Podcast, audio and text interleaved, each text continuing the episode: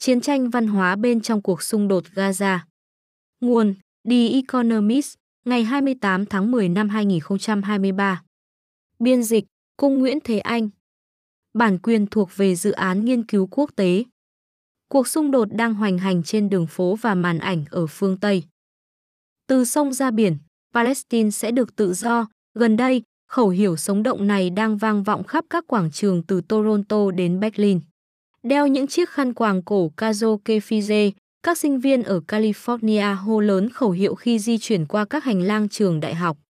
Các nhà hoạt động cũng treo những dòng chữ này lên tường tại một trường đại học ở Washington D.C Cụm từ này có ý nghĩa gì? Bề ngoài, nó như một lời thề giải phóng. Tồn tại đã từ lâu, nó cũng ẩn chứa một thông điệp đe dọa. Sông ám chỉ dòng sông Jordan, biển ám chỉ biển địa Trung Hải, và trong bối cảnh này, tự do ám chỉ sự hủy diệt của nhà nước Israel. Đây là cách Hamas sử dụng khẩu hiệu này. Vào ngày 21 tháng 10, người biểu tình đã hô vang khẩu hiệu này trong một cuộc tuần hành ủng hộ Palestine tại tượng đài Nelson, London. Trừ một số trẻ em tham gia, những người hiểu được hàm ý của khẩu hiệu đã tỏ ra khó chịu khi bị hỏi về ý nghĩa của nó. Jonathan Greenblatt từ Liên đoàn chống phỉ báng, một tổ chức giám sát các nhóm thù ghét ở Mỹ, nói ai quan tâm cũng đều hiểu khẩu hiệu đó có nghĩa là gì. Các tổ chức tương tự ở Anh và các nơi khác cũng báo cáo về sự gia tăng đáng kể các vụ bài do Thái kể từ cuộc tấn công của Hamas vào Israel vào ngày 7 tháng 10. Các trường hợp kỳ thị người Hồi giáo cũng gia tăng ở một số quốc gia. Sự phổ biến của khẩu hiệu cứng rắn này cho thấy sự thay đổi trong thái độ của phương Tây về cuộc xung đột Israel-Palestine. Có ba yếu tố đang thúc đẩy điều này, công nghệ, nhân khẩu và ý thức hệ. Cánh tả phương Tây từng ủng hộ chủ nghĩa phục quốc do Thái. Tuy nhiên, sau cuộc chiến 6 ngày năm 1967 và việc Israel chiếm đóng bờ Tây và giải Gaza, lập trường đó đã thay đổi.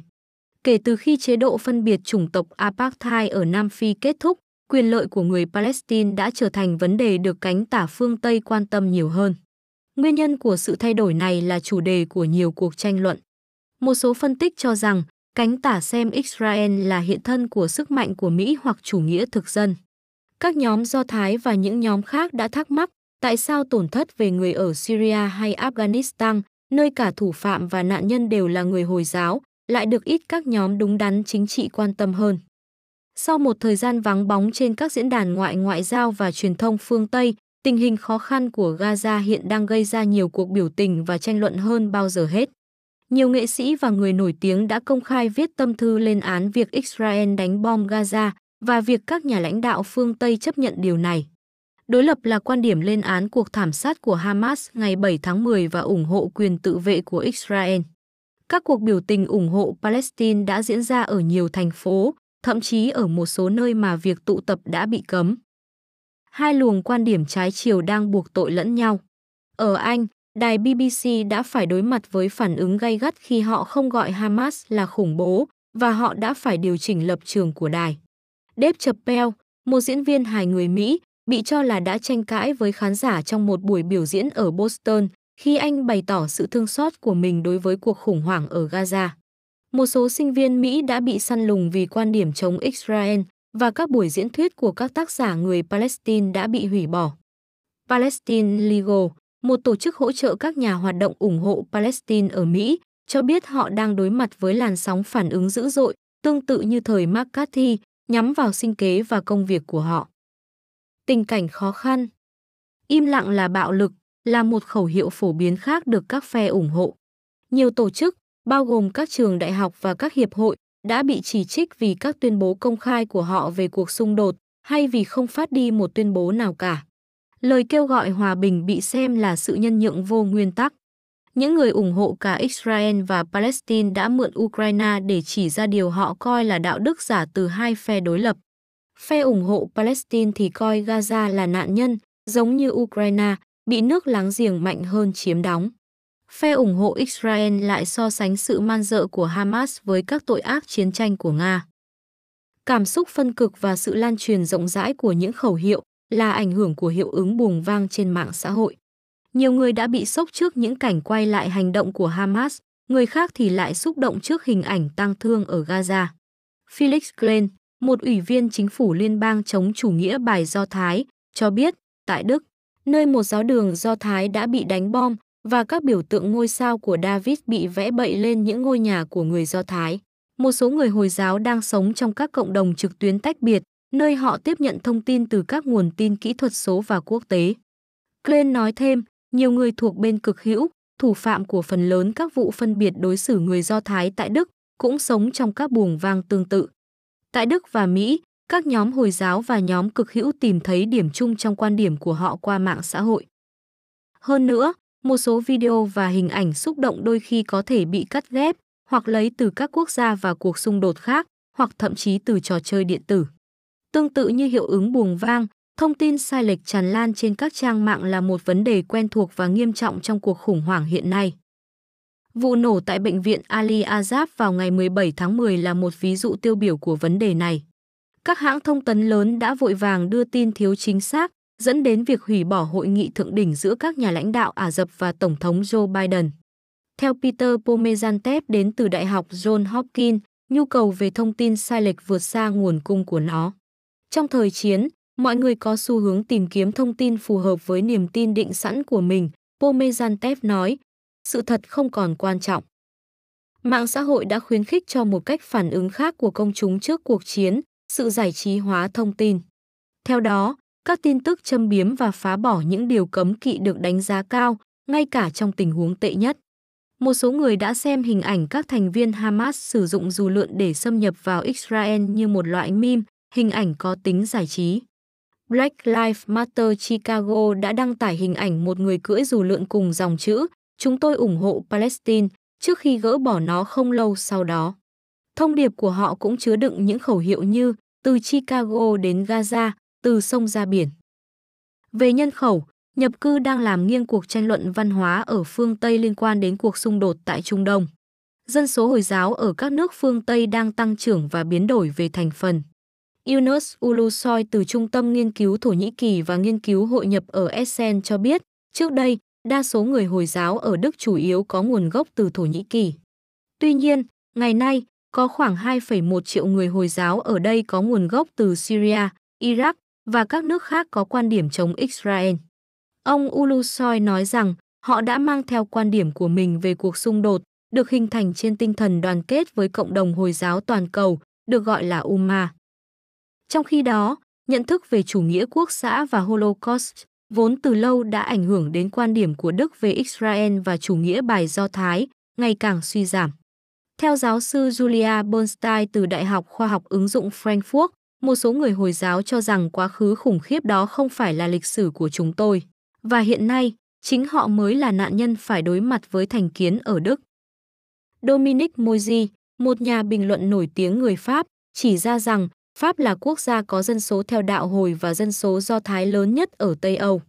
Pháp đã trải qua nhiều vụ tấn công khủng bố đẫm máu của Hồi giáo cực đoan trong giai đoạn gần đây, và một quá khứ đau lòng với Đức Quốc xã, cả hai lý do này đều có thể được viện để hỗ trợ Israel.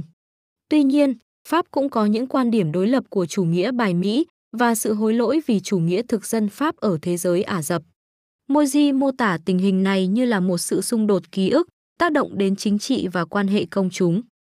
Ở Mỹ, tác phẩm có ảnh hưởng lớn nhất trong văn hóa đại chúng về Israel có lẽ là cuốn sách và bộ phim Exodus.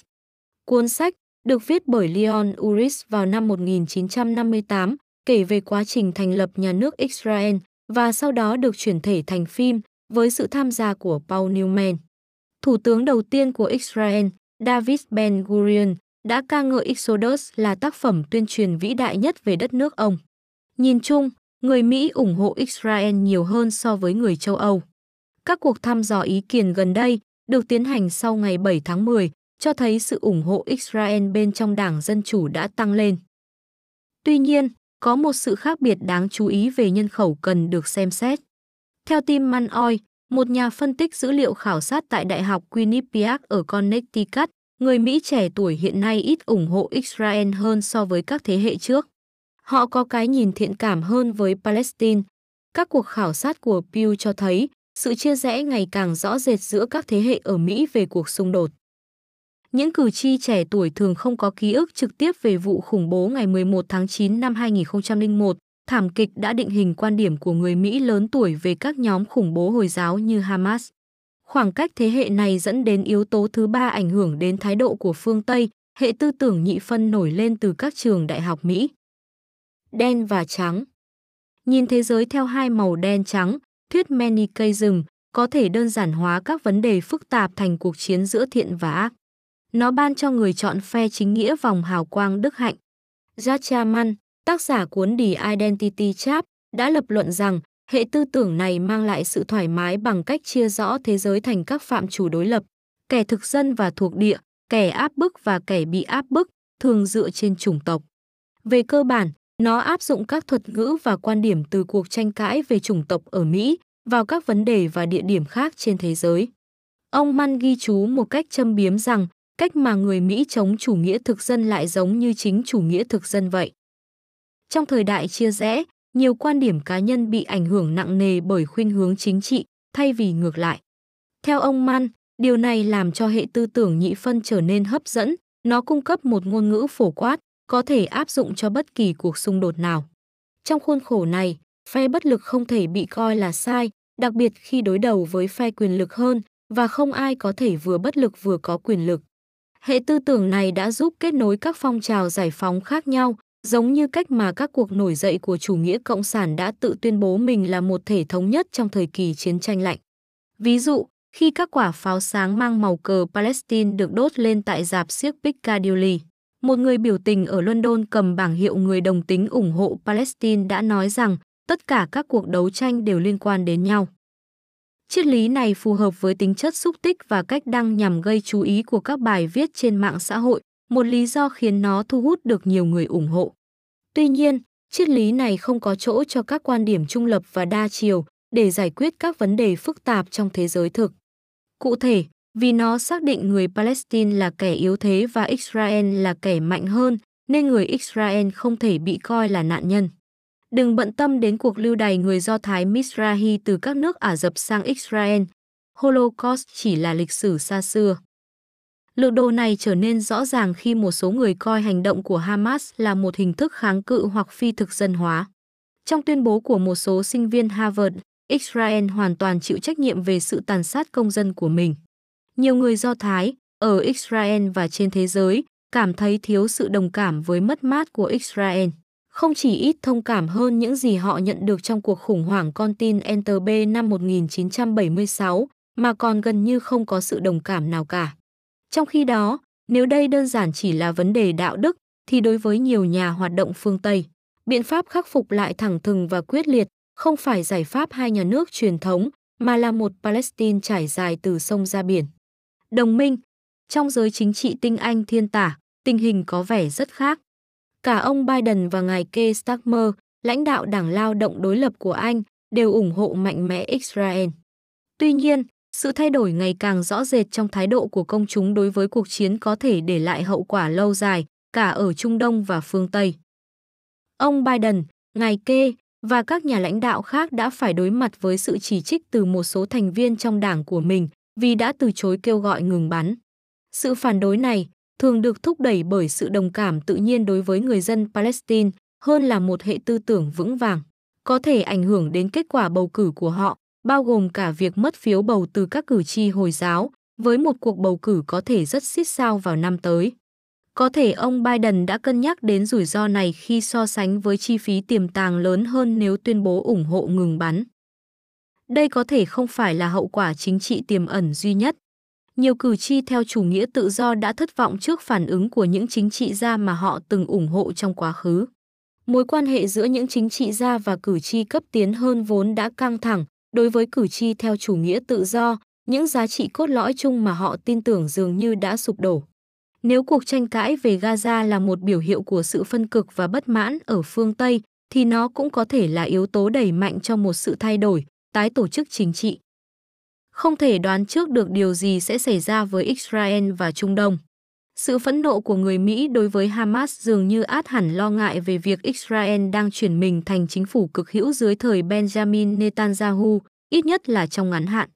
Các cuộc thăm dò cho thấy hầu hết người Mỹ, bao gồm cả đảng viên Dân Chủ, tin rằng việc ủng hộ Israel là vì lợi ích tốt nhất của Mỹ.